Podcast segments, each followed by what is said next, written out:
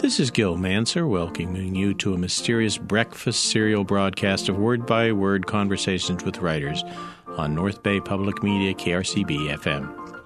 A sequel to last summer's Sonoma Squares murder mystery, the new Sonoma Squares Red Harvest started its first chapter in Sunday morning's Press Democrat and will continue in print and online each morning until the final installment, Chapter 14.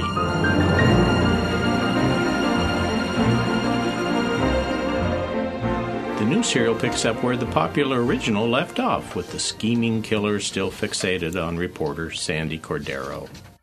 Tonight, four of the 14 authors are with us in the KRCB studio. This particular gang of four includes Press Democrat entertainment reporter Dan Taylor, who wrote Chapter 2, Sonoma Square's Red Harvest co editor Frederick Weisel, author of The Mystery Teller, a novel, who wrote Chapter 3, musician, PD staff writer, and blogger and author of the fantasy novel Horse-Stalker, Robert Digitale, who wrote Chapter 5, and Press Democrat writer and blogger Crissi Langwell, author of the newly released novel A Symphony of Cicadas, who wrote Chapter 8. And we won't give away too much because Chapter 8 no one has had a chance to read except for me, who I had a chance. and I will tell everyone at home I did not read the final chapter, so I'm in the. Uh, I don't know who did who done it yet. Also, in the interest of transparency, I'm also a member of the Press Democrat family. My Cinema Toast movie column appears weekly in the Petaluma Argus Courier and as a blog through the PD's Petaluma 360 and 707 and entertainment sites. Dan, Fred, Robert, and Crissi, I want to welcome you to Word by Word. Thank you, Gil. Since you are a returning guest on the program, Robert, I'm having sat in the same spot for the Word by Word show about the original Sonoma Squares murder mystery way back in June of 2012. Perhaps you could bring our listeners up to date who don't remember that far back and you know read it then or maybe didn't read it then about what happened and the, the setup for the whole thing. Very good. Uh, the, the first season started with a killing on the Healdsburg Plaza, and a woman in a red muumuu was found slain with a single word written on her arm, Sonoma. A few days later, a uh, six foot five taxidermist from Lake County was found floating face up in the Sonoma Plaza duck pond, a single word, Sebastopol written on his arm. And that's how the story began. Uh, the sheriff's detective uh, was uh, just amazed at the, the daringness of this killer, but he wasn't expecting him to send one of the victim's cell phones to newspaper reporter Sandra Cordero, complete with photos of the corpses. And that's how Sonoma County first learned about this killer. Uh, a series of uh, uh, events uh, happen in that first season. It it ends with uh, Sandra and the sheriff's detective saving Sandra's best friend uh, from a car that quickly explodes in the Santa Rosa Downtown Plaza Shopping Center. And the killer says he's going away. And now it's a year later, and he's come back. Aha. Well, that's a nice setup. so, the uh, what you did as the editor and the uh, the person who thought this up, I guess we'll call it. Can we give you that mm-hmm. title? Mm-hmm. Thinker upper. That uh, you said I'm going to write. We're going to do a sequel. We had such a wonderful response to the first one, and uh, I think you did one in Christmas time. There was a serial that ran there as well in the Press Democrat. Correct. Yeah. And um, so, uh, how did you? What did you do to get this going?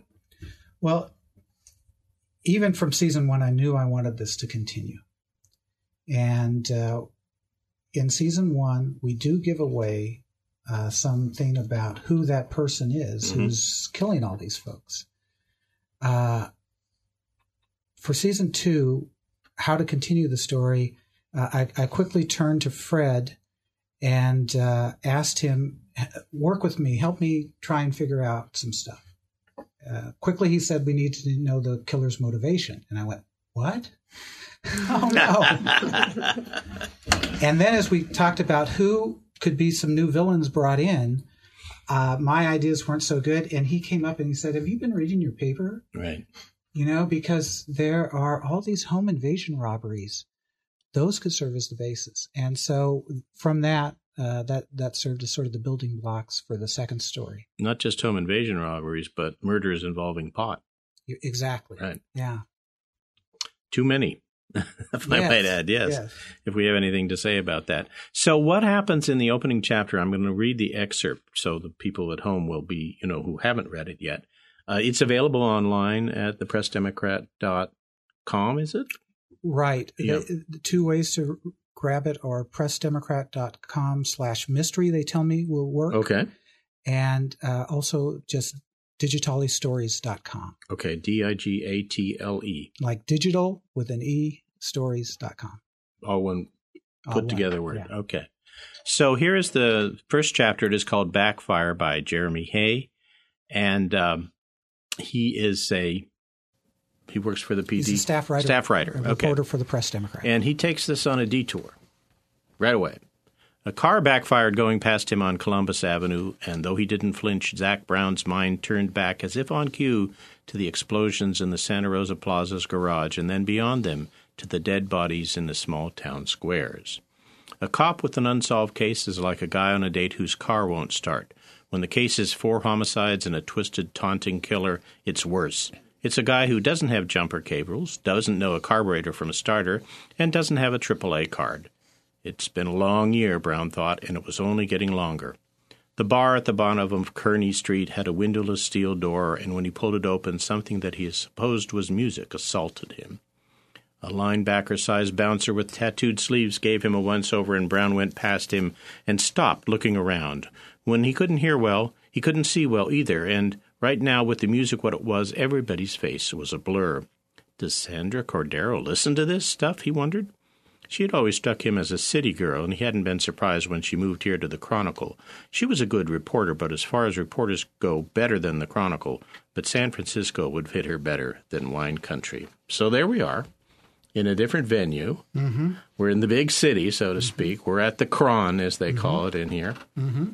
And uh, now I understand, Dan Taylor, that you did not, you hadn't read that chapter, but when you got your No. chance to, which is kind of funny because you start at the entrance of the Chronicle newsroom, right on yours. So you Right. must have gotten some clues from this man on my right. No, Robert Robert gave me um, an outline, a very slim, compact outline of what I needed to accomplish in that in that chapter, and, Mm-hmm. and then that was it.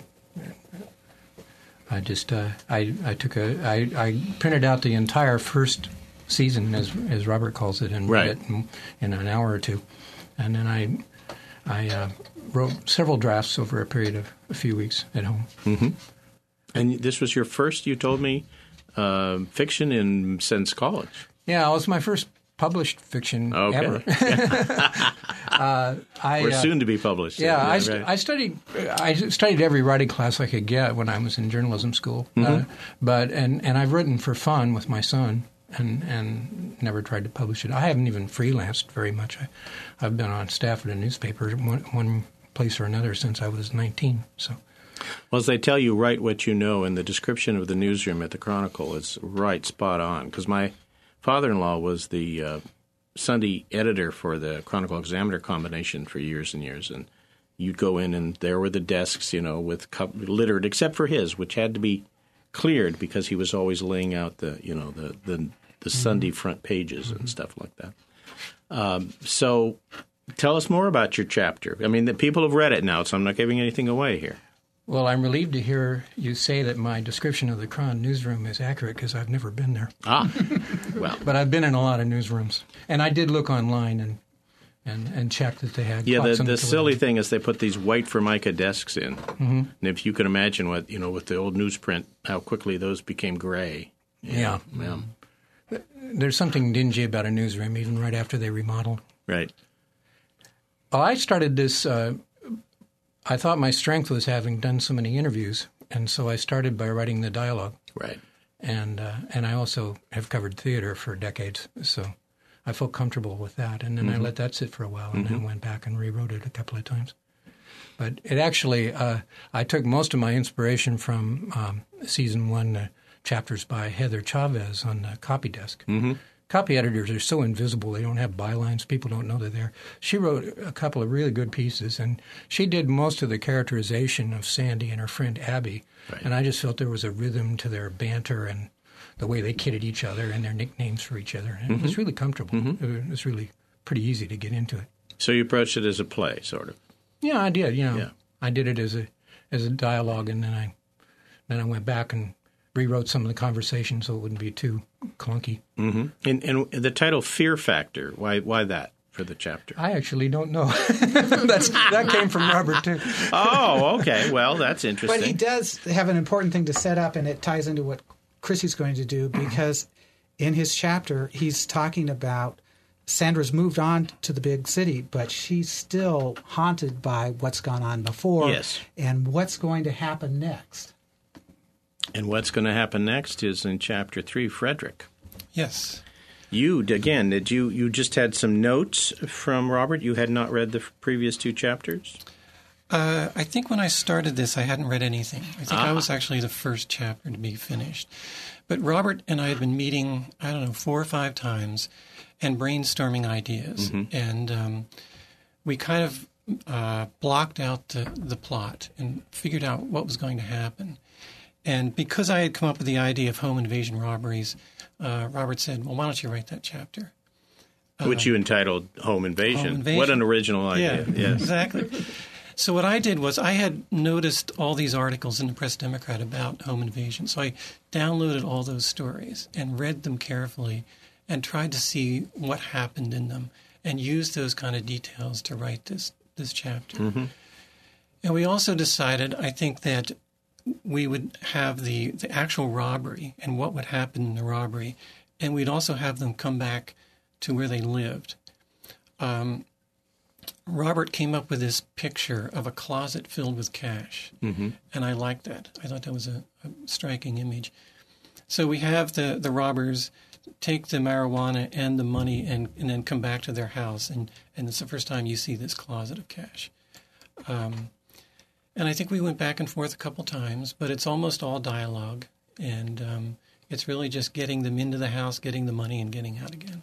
Well, it's interesting in there. You, I think this is their seventh robbery, and they're planning to do ten. So why Yes. that those magical numbers? What is the motivation for them? Um, N- There's nothing magic about those numbers. We just I just wanted to show them as experience that they had been doing this for a while. Um, I'm a big fan of Elmore Leonard a crime writer, and I his his um, criminals seem almost like blue collar workers. They they do their work and and there's not a lot of drama about it. And I wanted to portray them that way.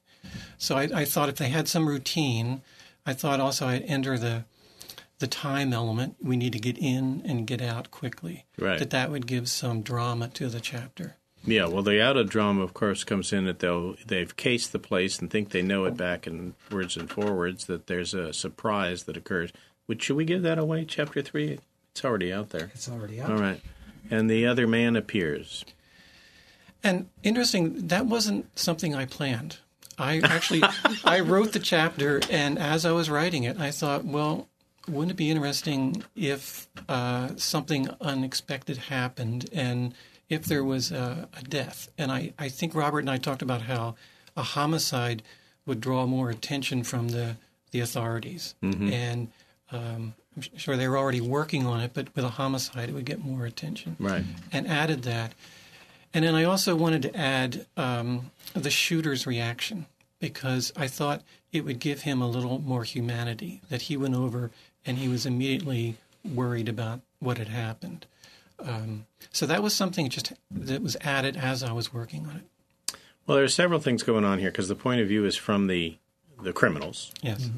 Uh, his his reaction when he goes over, as I recall, was interesting. Do you want to share a little bit about your thought process there?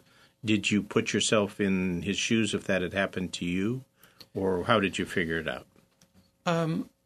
I thought that you know he was an experienced robber, but he wasn't someone who had ever killed anyone before. And uh, I don't remember the exact sentence, but it's um, the he feels the shotgun go off in his hands. So it's almost as if the gun is the actor in, in that in that scene. And um, that he wasn't planning to do that, but he was so fearful once um, the man coming out of the shower fired at him. Right. And then he just intuitively runs over to this guy and realizes that he's dead. And, um, uh, you know, he, as, as they're leaving, the whole time element comes back and they are able to get out of the house in a amount of time. But in his own mind, it seems like a long time because this homicide has happened. Yeah, but the other thing he does, which is very telling, is he does the sign of the cross over the dead body. Uh, one of his uh, uh, comrades does Yeah, that. Yeah, Right. Yeah, yeah. Which is again the humanity of the people who've just committed a very violent act. Exactly. And when they get back to the house, what's going on on the uh, with the young man who's there is that they are in the midst of a very violent video game. Yes, and um, Robert and I talked about what kind of person on this team would they trust to guard the money, and we talked about having someone who was large and strong. And I thought, why don't we go the other way and have someone who's not really responsible? And so I invented this character, Tyler, and um, he's the nephew of the the main robber, and he's there because uh, Kenner, the main robber, is taking care of him for his sister Right. With reservation. with reservations. And he's, um, I think, Robert said, give me a two sentence bio of each of these characters. And I described him as a 25 year old slacker who spends all his time smoking marijuana and playing video games. And um, as an aside, I'll just say that one of the things I was really um, grateful for was, was watching how the other writers used his voice and created something with Tyler. Particularly, I won't spoil it, but, but particularly um, uh, Randi Rossmann Right. did a really nice dialogue using this character of Tyler. Um, I guess everyone knows a 25 year old slacker, so um, they were able to do that. Uh, so they the, the robbers come back to the house and um, they count the money again in a very sort of methodical fashion, and um, uh, Tyler's trying to give Kenner some words of advice. Um, Kenner thinks of it as, as stoner wisdom, uh, trying to to um, make him feel better. Uh, but then they, they pack up the money and they take it and put it in this closet. And so here's this closet that's partway filled with cash. And um, uh, that's, I think, kind of a powerful image for what they've done and why they're doing it. Well, the other interesting thing to me as I was reading it was the uh, the matter of fact way in which, oh, I just shot somebody. That's what he says when he comes back to the house. Some somebody came out. It was unexpected. We had, you know, there's been a death. Well, if I were a robber, I would immediately go to the DEFCON three. My gosh, that means the cops will be on our case because a murder is a whole different thing than a home invasion and blah blah blah blah blah blah. They don't do that. Well, he does say to Tyler, Yeah, but it's a, is- it's an aside. It's Yeah. not a real concern or worry. Yeah, I think you know I wanted to portray them as um, experienced criminals who've been doing this for a while, and they are carrying weapons, and so they must have known it could happen. Right. I wanted to show him as being surprised and worried, but not, um, you know, completely uh, freaked out, so that he wouldn't be able to continue. They don't make any ways to cover their tracks either. No. No. Okay, we're going to skip over chapter five, where we get into the mind of the killer quite a bit. Um, and this is an interesting one we'll have to handle with kid gloves because the listening audience Wednesday night has not read chapter five yet. Is that correct? Let's see. We've gone to the yes. Mm-hmm. That's tomorrow morning. Mm-hmm. So how are we going to do this, Robert? We're just going to push ahead. Uh, the title, let me give you the, the which I think is interesting, called "Finding Robin Hood." I wrote this chapter because I didn't want to give it to anybody else. It just seemed it would be cruel and unusual punishment, so I did it myself. Uh, again, what we've set up here is we've now got the killers come back. Mm-hmm. There are these home invasion robbers out there. Mm-hmm. Uh, the sheriff's detective is going to soon be investigating both of these Right. cr- criminals, and And a reporter, don't forget her. Yeah, Sandra is out there trying, hoping that she's not going to get drawn back into this. Wanted a way to bring all these folks together. Mm-hmm. And so that's what's happening in Finding Robin Hood. Uh, the killer has uh, spent the night uh, sleeping in a van, uh, sort of scoping out uh, someone who's he's been tipped off to is a drug dealer, and the home invasion robbers are going to be showing up to the same person because he is their source for information. Mm-hmm.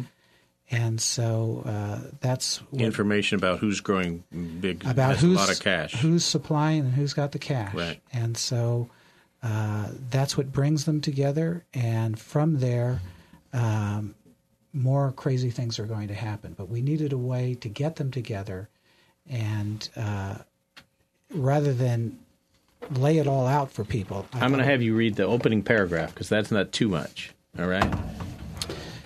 Uh, Gerald Mark Pointer awoke near dawn to the sound of car doors slamming and engines starting. He'd slept the night inside a white delivery van parked in front of an apartment complex off West Avenue in Santa Rosa's Roseland neighborhood. Opening his eyes, he figured he was listening to working stiffs driving away to jobs in food factories and vineyards. Slowly, he pushed himself off a thin mattress. His knees and shoulders ached from a lousy night's sleep. Pulling apart tan curtains from the back windows, he noticed the summer fog had settled high over the city. Immediately, he set a Nikon camera with a 500 millimeter telephone lens on a specially built stand, pointing it out the back. Gingerly, he sat down on a plastic milk crate. While he waited, he ate two, two low fat energy bars and chugged chocolate soy milk from a thermos bottle. I love the little details. The chocolate soy milk. So is he lactose intolerant, or is he just like this stuff? Uh, as you'll learn in Jeremy's chapter, he's a person who does not like drugs and alcohol, Right. and uh, He wants his he body carries temple pure. Yes, and uh, Jeremy, who did a great job of setting that up, uh, has uh, you know tells readers a lot about what's going on inside this young man, at least to get us started. We'll find out more later, but that was a good setup. So, what else were you trying to do in this chapter? That again, not giving anything away to our listeners. just to, to give us a sense of how are both of these people finding folks? How how is the killer finding uh, those who are dealing in weed? Because in uh, chapters, he's going to go after some of those people. Mm-hmm. And then, how are the home invasion robbers finding people? Now, this is not how every home invasion robber finds people, obviously but this was a way of kind of helping folks understand how might this happen how might uh, these folks be finding their targets and then what happens when the killer stumbles upon the home invasion robbers Right. And the interesting thing is the the, the crossing of the people, the characters. It's like uh, you know, a small town.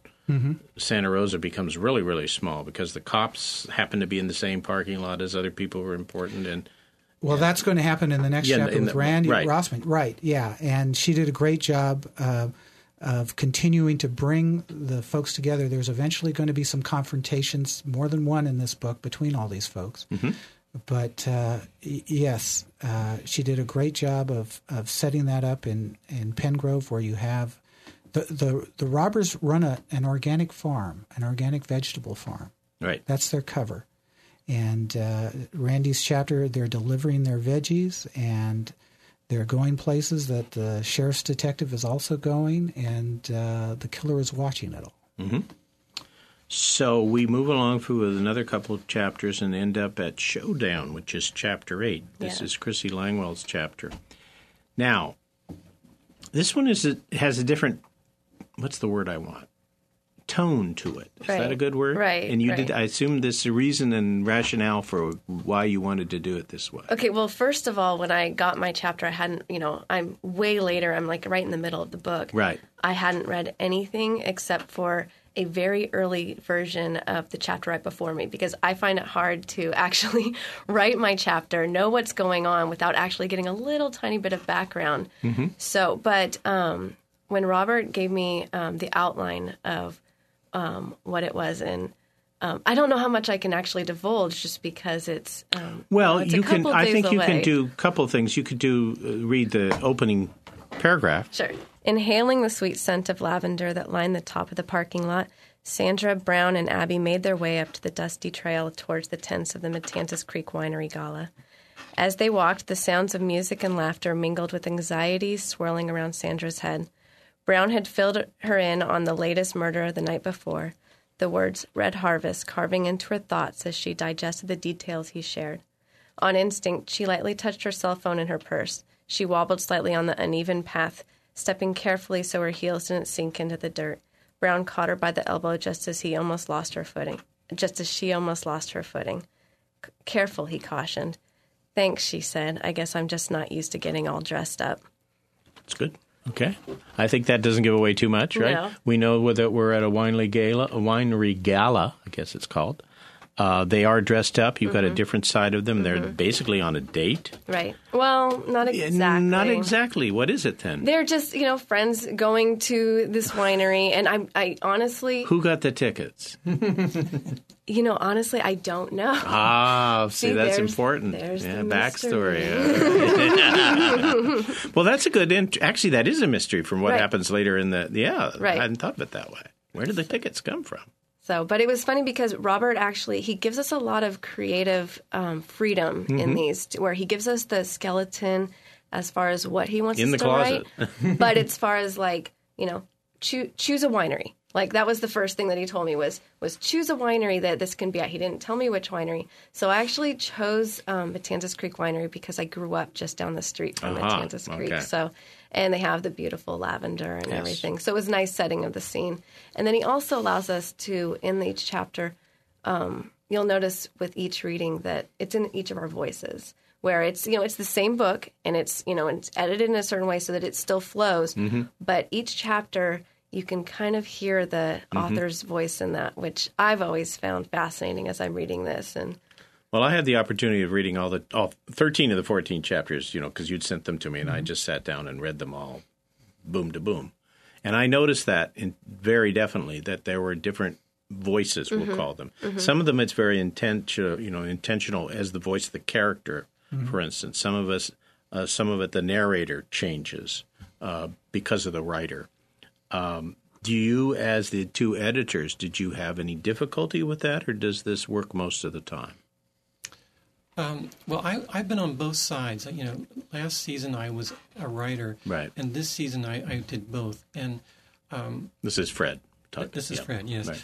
Um, and last season, as as a writer, I, I remember feeling, gee, I wish I knew more. I wish Robert had given me more notes, and I wish I had read more chapters. And then this season, as the editor, I really saw the value, as as Crissi has just said. If you try to write too many notes, then you're really locking the writer down, and you're going to get a, a kind of genericized series of chapters. So I, I- I saw the wisdom in what Robert was doing, where you just give sort of a few specific things that need to happen in a setting, um, and then let it go. And um, uh, interestingly, Robert gave me these chapters to edit this year, and there wasn't a lot to change. What tends to happen is maybe specific facts are wrong mm-hmm. because each writer's not seen the other chapters. so mm-hmm. Mm-hmm. they might say the vehicle was a Chevy when it should be a, when an earlier chapter said it was a Ford. Or sometimes a writer will introduce a bit of creativity that doesn't work with the whole flow of the story Right. and you have to watch for that.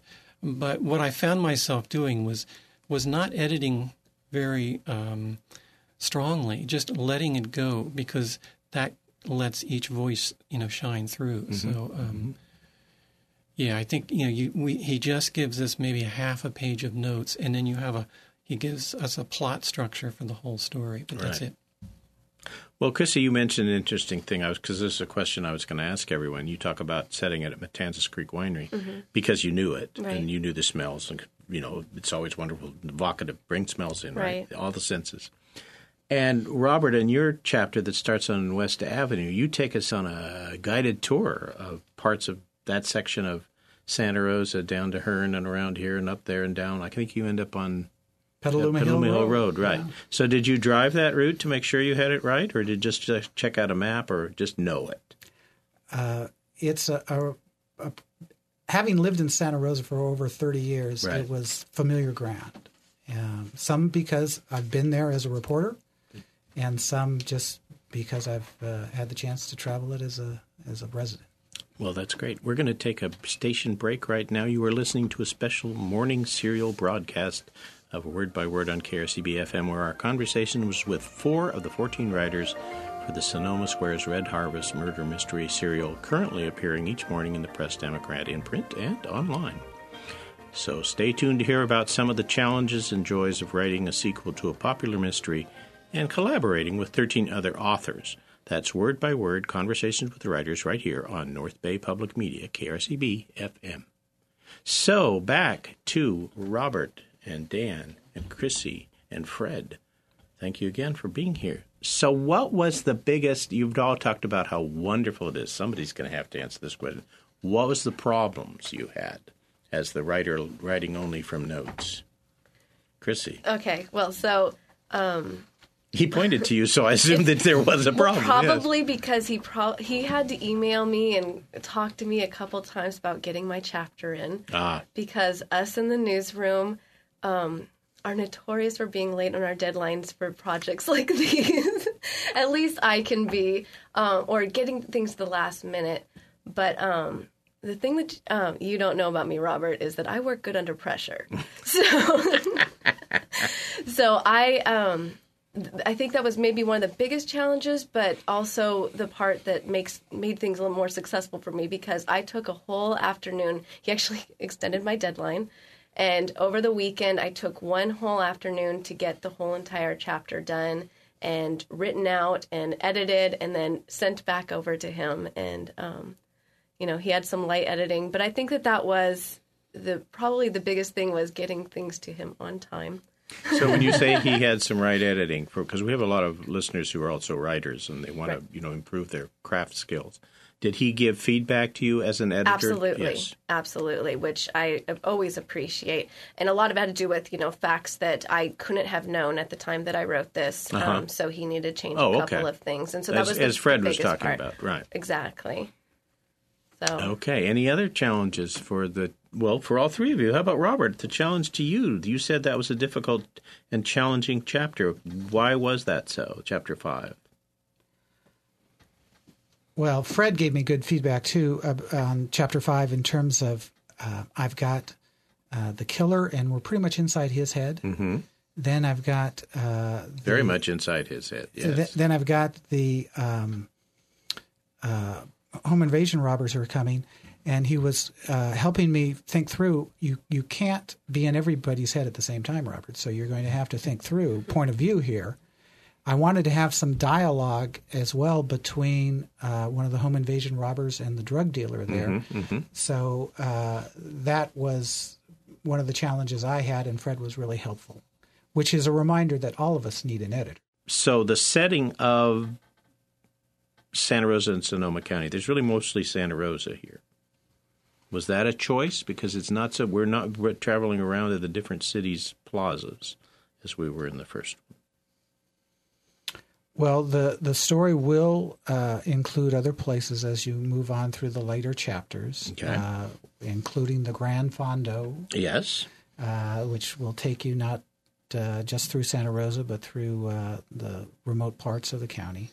But uh, this uh, works, I think, in part because it's not just local writers, but it's also telling a local story. And so um, it's something that, uh, quite frankly, was why our editor, Kathy Barnett, started reading the first season last year when it was just online and said, I want to put it in the newspaper. All right. And so, uh, in gratitude to her, uh, I'm saying, "Oh, I think this might be worth uh, uh, keeping that in mind as I write future stories." Well, by placing the fondo, now I assume the two of you had decided that this was going to be an integral part of this. You also set the time of the year. Yes. Right. So that was very helpful too. We did consider um, other events and locations. Which ones? Oh, I think we talked about uh, the Russian River. We talked about maybe the new casino, maybe the Green Ah. Music Center. Ah. Um, Well, the casino's in the next one. have to say something. That's Yeah. right, because it will be open and, and operating by then. Yes. Yeah. Uh, but yeah, we thought of, of other locales. But I, Robert's right. I think you know part of the charm of this series is is that it does deal with specific events and, and locations in, in the county. Yeah. And this was your thought to put those in for sure? You gave those as notes to people? Or did they come up, the writers come up with that? In terms of most of the locations, um, they were given by Fred and I when, Okay. we, when we wrote. Okay. However, uh, the, the Fondo chapter uh, by Eric Gneckow of the North Bay Business Journal, he was the one who came and said, "I want to do it from the not from the standpoint of what Abby and Sandra are seeing that day. I want to do it from the standpoint of what uh, the newspaper editor in Santa Rosa is learning about it from a reporter who's on the scene.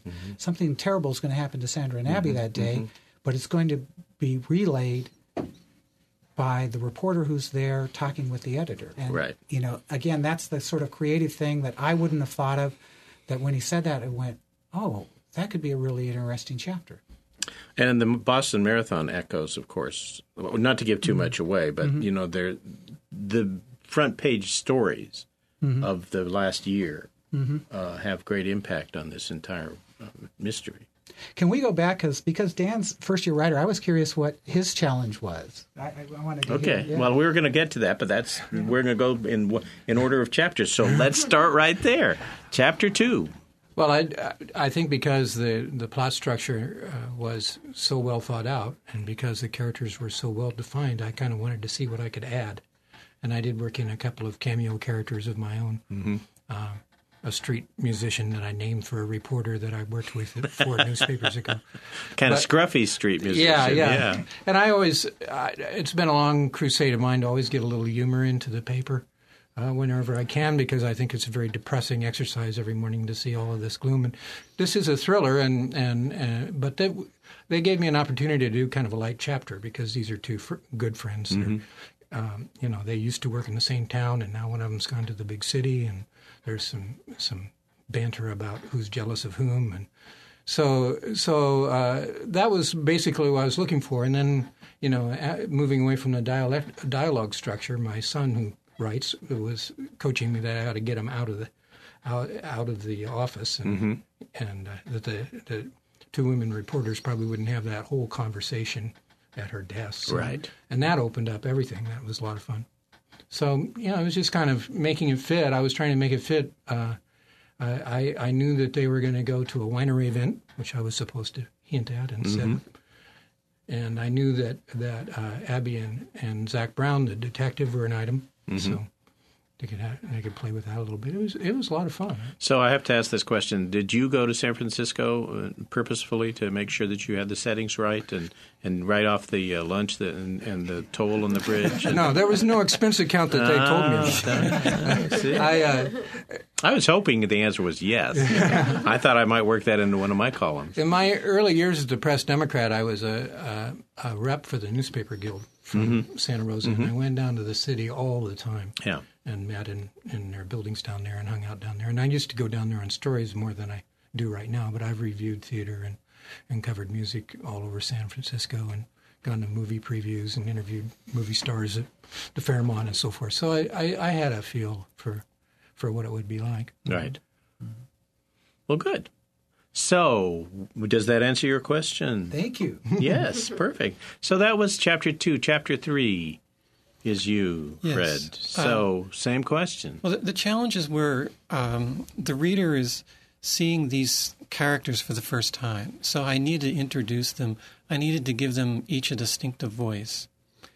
And then the other challenge was um, I've learned in my novel is that when you're writing action, it's like choreography. You have to tell the reader where each person is on the stage. And I cheated a little bit by having the robbers talk beforehand about what the layout of the house was like and where each one was going to go. That saved me having to tell the reader all of that. Um, Well, you did. It's exposition by having the in the dialogue, right? Exactly. Yeah. Um, the, the the one challenge for all of us is we have about 800 words, so you can't go on forever. And so um, I had to describe an action scene in which certain specific things happen, and and get out at the end of 80 words, uh, eight, eight, 800 words. Um, and I, yeah, I, I think that that's really it. Is just trying to f- introduce these new characters to the reader, so the reader would engage with them and and um, feel like they knew who they were. Last year, I I did a chapter that um, it was at the handcar regatta, and Robert assigned me that chapter. I had never been to the handcar regatta, and so the first thing I did was I went to the Press Democrat uh, photo archives Right. and downloaded dozens of photos. And so my description last year of the handcar regatta is based on actual people who were in those photographs.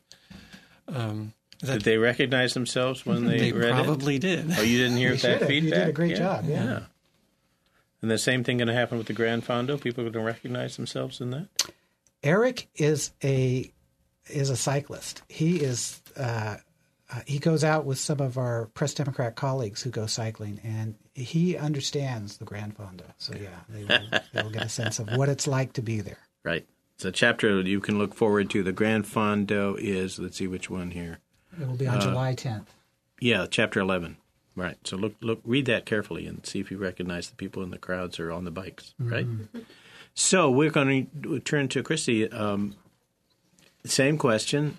What are the challenges that you know that came on to you, other than um, the ones you've mentioned already? Well, writing blindly.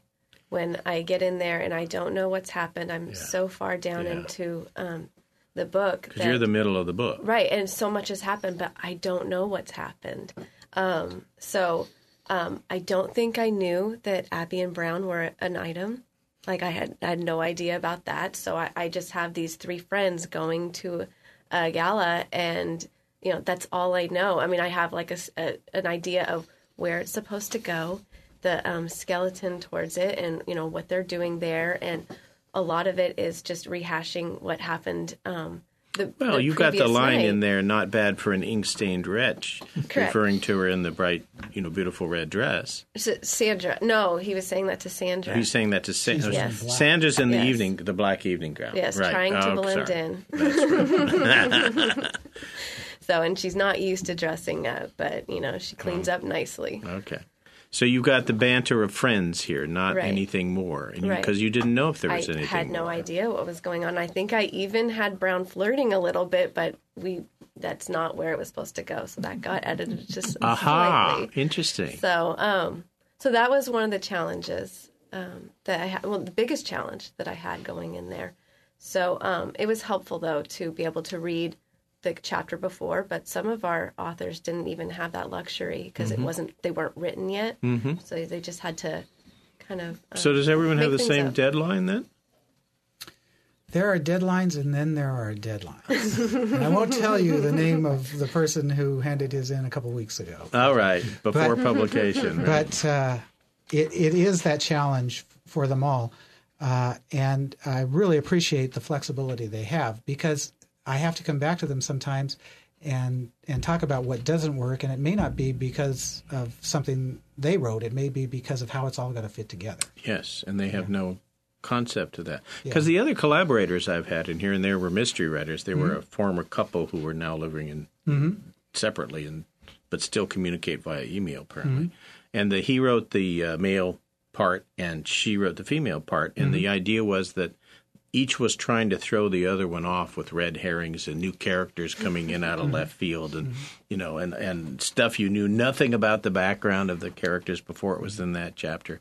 Sort and and when you read it that way knowing that it was uh, a farce really and a put on to get the other person's goat it was extremely fun but most people who read the novel didn't know that right? So would you consider for another installment of having people read the chapters ahead of them other than just the one that Crissi did. Well, it's possible. The, nature of uh, the production schedule for this is it. Yeah, but you're in charge, right? you can say this is due January instead of two weeks before deadline. There are I'm talking press and deadline. deadlines. We're back And, to that, uh, yes. uh, it really does help all of us to be looking at. Um, oh, I've only got a couple more weeks to do this, rather than oh, it's September. I don't need this till January. Okay. we work well with a thousand words, eight hundred words, Yeah. and we work well with a couple weeks. But um, this is this is a very much a, a collaborative. I do it because I like it Right, kind of thing right. that all the artists and writers take part in, and I'd be reluctant to try to just go, okay, we're going to write this. Nobody's going to write chapter 10 until chapters 1 through 9 are written because it might be many years before you see us again. And I have to say, like, even though um, you know that was one of the challenges, it's also kind of part of the fun because Right. you're writing from the edge of your seat. Yes. You have no idea what's going on. You're you're it's it, you're taking a risk, you know, in your writing. So I actually, you know, even though I say that was a challenge, I really do think that was a lot of the fun part of it was making something up that I had no idea if it was going to work, if it wasn't, and it was a you know a treat to know that yeah, most of it did work. So, Robert, on your Digitalis stories, do you explain this uh, process in a little more depth so that people understand the challenges that everyone has? Or have you done that? We Would you have- like to? uh, I may need to go back now. Now that you've uh, mentioned it, uh, we've put a little bit of the the uh, process up, but not not a ton, not a ton. Mm-hmm. Um, I mean, for me, the the fun of it is, uh, I'm as surprised as they are sometimes because of what they come up with uh, and how well it works. Um, I, I'm trying to help them understand where the story is going and what needs to happen in their chapter. But still, within that, um, one example, Paul Gullixson, our editorial director, has a key interview between the sheriff's detective and Love that chapter. and Yeah. a death row inmate Yeah. who knows something uh, really key about this story and knows something really key about the killer. And I told Paul, this this story isn't going to work unless you get this right. You know, go to it. Right. And- well, and it's, there's what- a Hannibal Lecter feel to this, to this visit in San Quentin. You know, it's just uh, and and when he Creepy. uh, yeah, when he brought it back to me, I was like, uh, you know, this is something that I couldn't have thought of. And Yeah. thank you. This this is going to make the story. It's going. It's a critical chapter. adds and an did it. entire different level to it. What is going on inside the head of the killer? Right. That's right. Well, not that uh, the killer and the killer in jail. You know, because uh, Good point. He did the killer in jail is very you know plays it very close to the chest about Mm-hmm. uh, what what kind of discussions they had over the years as he was the other man was doing his master's thesis. Not to give too much away. So No, no, we but got to stop there. okay. But anyway, really good writing. I'm impressed with all of the writers. Thanks. I think that they, considering how they, they, it's not the traditional serial writing when you know the ones that are done that are done like a Christmas anthology where Mm-hmm. you know a, a variety of mystery writers are handed a chapter and then they you know that's passed on to the next and passed on to the next, etc.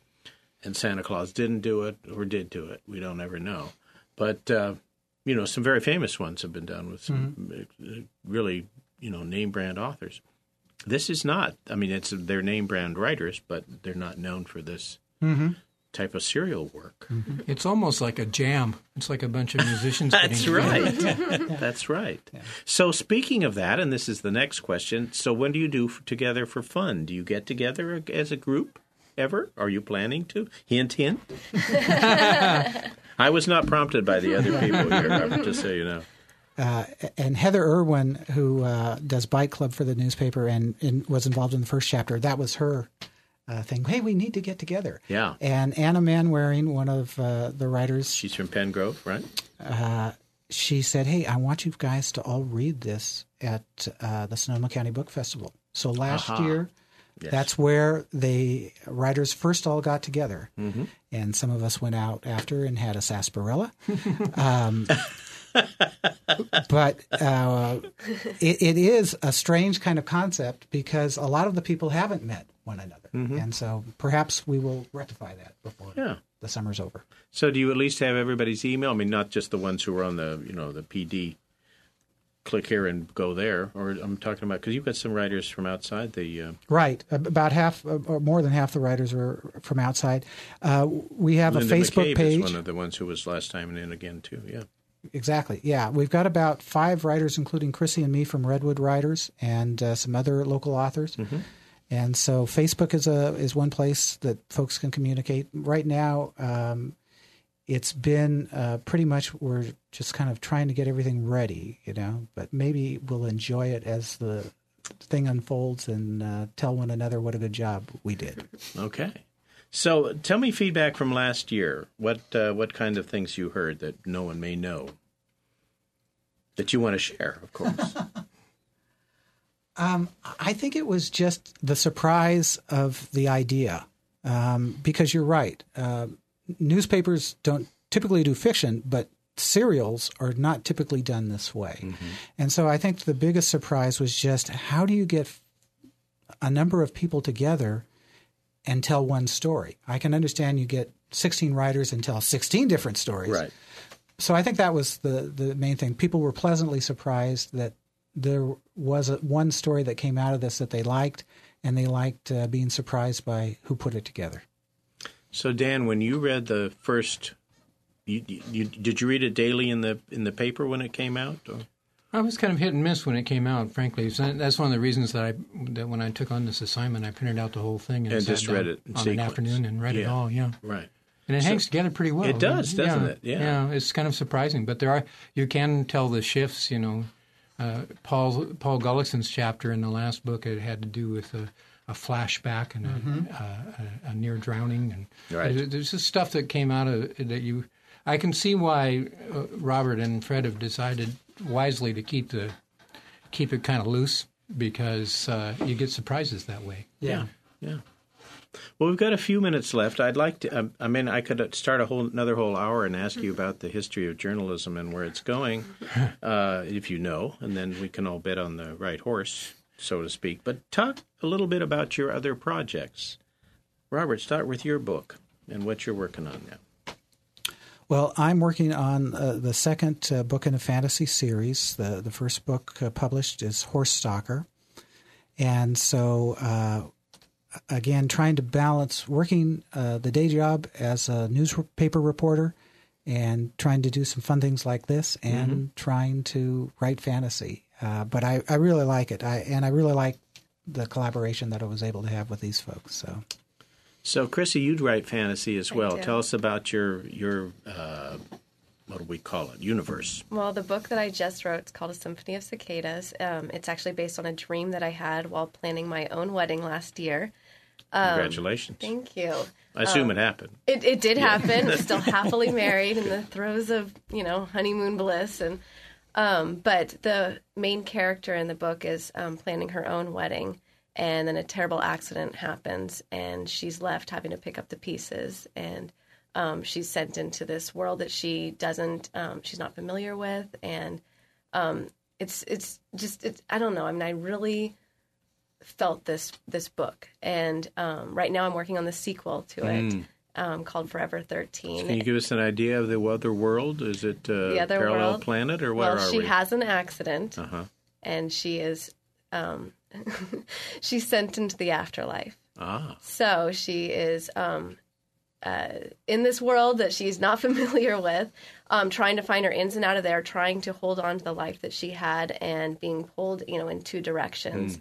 And um, so uh, those who have read it will um, be pleased to know that I leave an unanswered question at the end of the book, and I'm answering that question in the sequel that I'm writing right now. And the name of the book again? Forever 13. Okay, good. And the one that's already out? A Symphony of Cicadas. Perfect.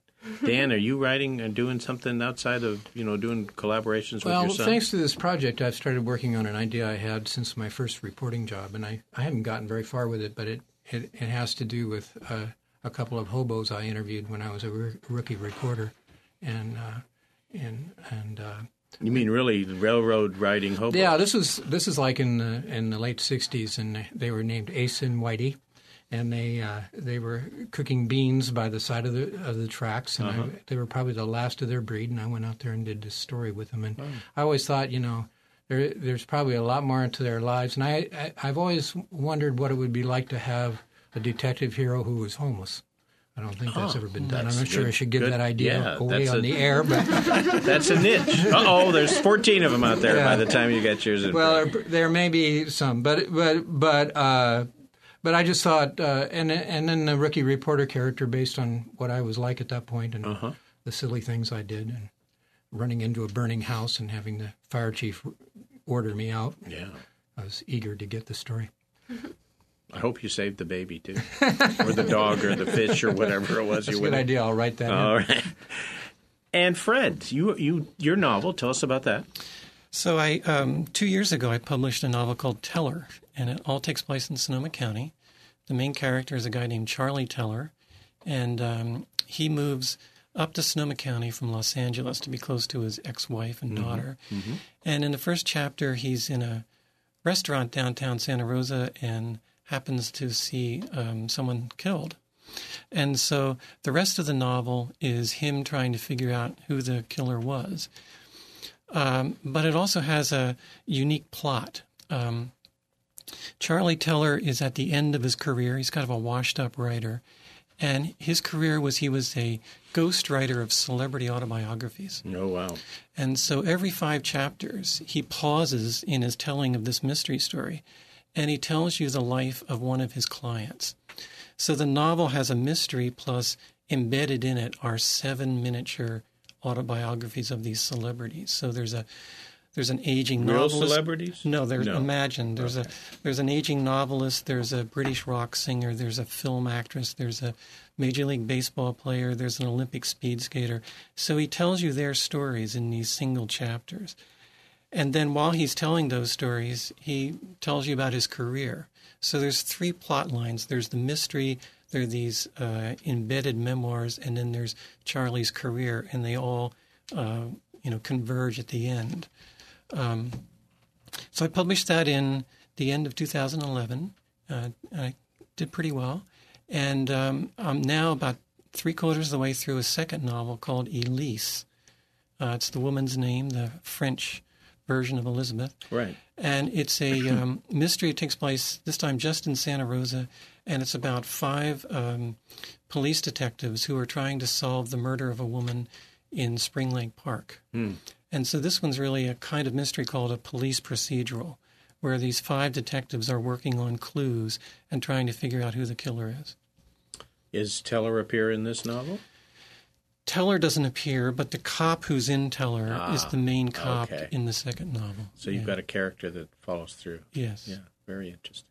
Well, this has really been fun.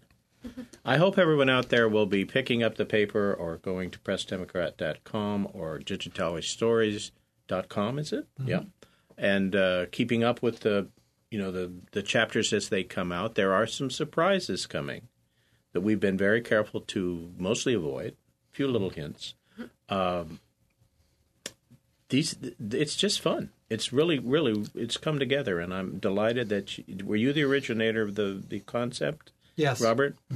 Um, and I now that you have a collaborator close who can edit and help you with that, I'm sure that it will even get better and better and better. And we look forward to, dare I say, the next season, season three. Thank you again. The name of the book or the the season this time is. Uh, tell me, Sonoma Square's Red Harvest. Red Harvest, which in the Red Harvest is an important clue itself, isn't it? Yes. Yes. Thank you again. Thank you. Thank you, Gil. You have been listening to a special morning serial broadcast of Word by Word North Bay Public Media, and that serial spelled S E R I A L. That's on North Bay Public Media, KRCB FM, where our conversation was with four of the 14 writers for the Sonoma Squares Red Harvest Murder Mystery serial, currently appearing each morning in the Press Democrat in print and online. Our studio guests were Press Democrat entertainment reporter Dan Taylor, Sonoma Square's Red Harvest co editor Frederick Wiesel, author of the mystery Teller, a Novel, musician, PD, staff writer, and blogger, and author of the fantasy novel Horse Stalker, Robert Digitale, and Press Democrat writer and blogger Crissi Langwell, author of the newly released novel A Symphony of Cicadas. Our studio engineer is Mark Fuller, our program director is Robin Pressman. Our theme music is by Bill Conti, and I am your host, Gil Mansergh. We invite you to tune in at 7 o'clock on Wednesday, August 7th, when our word by word conversation will be with the celebrated novelist and physicist Ransom Stephens and his newly released novel, The Sensory Deception. Until then, we want to wish you a safe, sane, and fun 4th of July.